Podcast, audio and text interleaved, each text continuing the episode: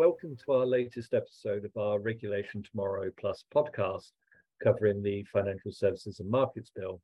My name is Simon Lovegrove, the Global Head of Financial Services Knowledge at Norton Rose Fulbright.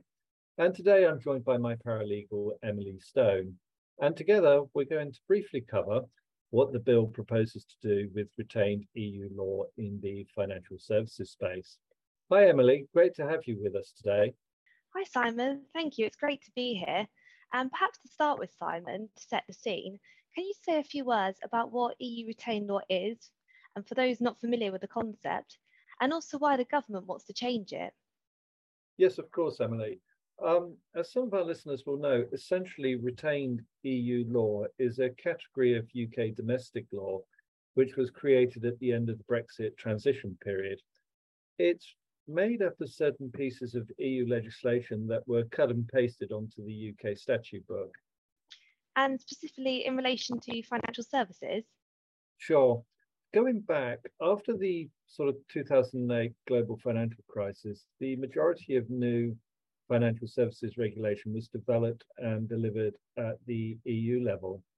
There's a very long list of EU legislative measures which our listeners will be familiar with, and these include, for example, the second Markets in Financial Instruments Directive, MIFID II, the Markets in Financial Instruments Regulation, MIFIR, the European Markets Infrastructure Regulation, EMIR, and the Capital Requirements Directive 4 and the Capital Requirements Regulation.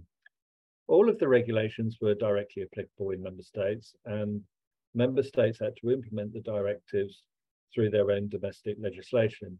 Now, in the run up to Brexit, HM Treasury conducted a significant program of creating secondary legislation which would onshore, where necessary, those important pieces of EU financial services legislation using the powers given under it, given to it, sorry, under the European Union Withdrawal Act 2018. HM Treasury also delegated powers to the UK financial services regulators, the FCA and the PRA, to address deficiencies in their rules arising as a result of Brexit.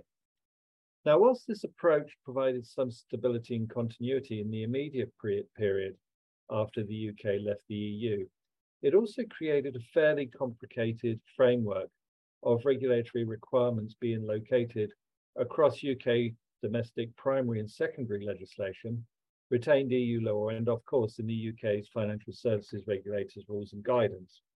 In addition to the complexity, this framework also caused some practical issues. For example, the UK's financial services regulators have been restricted in how they can pursue their statutory objectives through their rules, as they've not been able to make changes to rules that are set out directly in retained EU law, except in some very limited cases. So to deal with these issues, the government wants to pursue a particular model for regulating financial services in the UK, and it calls this the FISMA model, as it's based on the Financial Services and Markets Act 2000. Essentially, what this model involves is the government moving a large number of detailed regulatory requirements, which currently sit in retained EU law, to the UK regulatory authorities' rules and guidance. By doing this, it's much easier for the UK to update its regulatory requirements in the future to take into account, say, new products and markets, and also deal with emerging risks and opportunities. I see. And can you talk us through how the bill does this? Sure, Emily. The starting point is that the bill sets out a framework to revoke retained EU law in the financial services space. Schedule 1 to the bill sets out a non exhaustive list of financial services measures that are to be repealed. These include direct principal EU legislation, such as um, regulations, and these include the UK versions of MIFIR, EMIR, the CRR, the market abuse regulation, uh, the CSDR, the Central Securities Depository Regulation, and the PRIIPs regulation. Also, within scope is secondary legislation implementing or transposing EU obligations, EU delegated regulations, Commission decisions, and implementing acts, and some parts of UK primary legislation as well. Whilst not technically retained EU law, the raft of Brexit deficiency correcting instruments that made changes to such law will also be revoked. So what about retained EU law, which is already part of UK's financial services regulators' rules and guidance? that's a really good question. Um, retained EU law, which is already part of the UK's financial services regulators rules and guidance, will not be revoked through the bill. This is because these rules can be updated by the regulators themselves according to their normal processes established under the Financial Services and Markets Act 2000. Thanks, Simon. And what about timing? Are we going to see the revocation of retained EU law soon? Thanks, Emily. Interesting question, this. Um, firstly, importantly, the bill does not include a sunset provision by which the EU retained law set out in Schedule 1 to the bill needs to be repealed.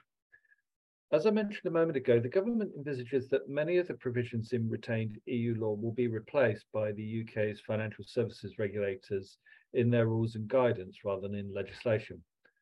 When retained EU law is revoked, the UK regulators will need to replace the regulatory requirements contained in that retained EU law with appropriate rules reflecting their objectives. Now, the government expects this to take a number of years and will be a significant program of work for both the PRA and the FCA. So arguably, therefore, I don't think there'll be no big bang of changes.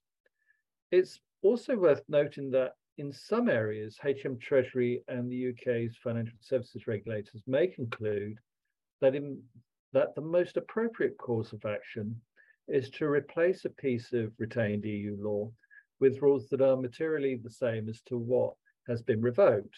Now, the bill enables HM Treasury to exempt the regulators from the requirements to conduct a consultation and cost benefit analysis if that is the case.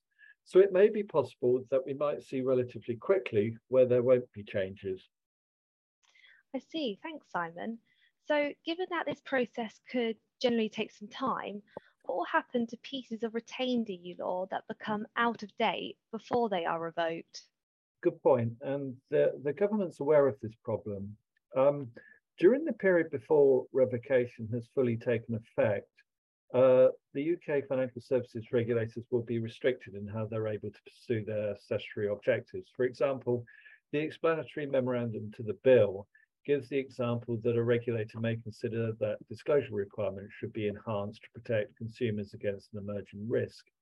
If the relevant requirements are set out in retained EU law, whose revocation has not yet been commenced, they may be unable to give effect to this. So, to deal with this, the bill gives HM Treasury the power to make targeted modifications to retained EU law.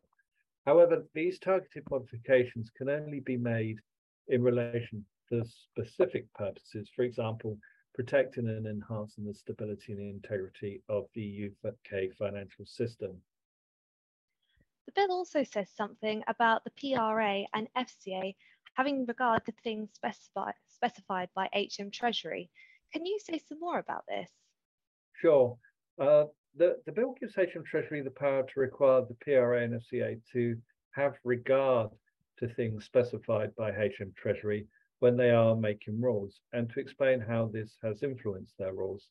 The regulators must continue to act in a way that furthers their objectives. And the purpose of this power is really to enable the government to ensure that more specific public policy priorities can be reflected in regulator rulemaking where it considers that appropriate.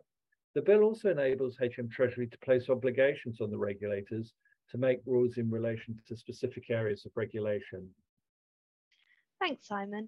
And as my final question, do you think this whole process will mean that financial services regulation in the UK will end up looking quite different to that of the EU?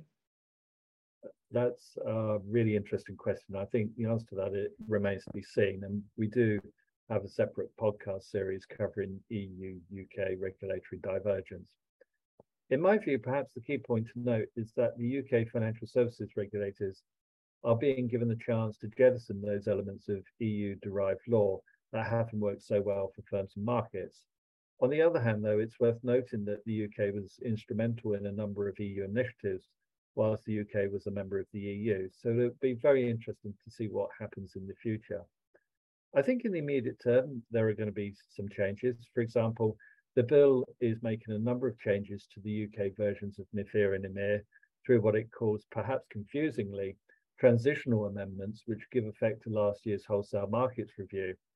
We're going to cover these changes in more detail in future podcasts, but for today's purposes, they include from the UK MIFIR perspective, the removal of the Article 23 share trading obligation and Article 5 double volume cap mechanism. Also, whilst the Article 28 UK MIFIR derivatives trading obligation remains, there will be some changes. From a UK EMIR perspective, the bill formally realigns the counterparties in scope of the derivatives trading obligation with those in scope of the clearing obligation in MIFIR. That's very interesting. Thank you, Simon. And that concludes today's podcast. Watch out for further podcasts on the bill, which will be advertised on our Regulation Tomorrow blog. Thank you for listening.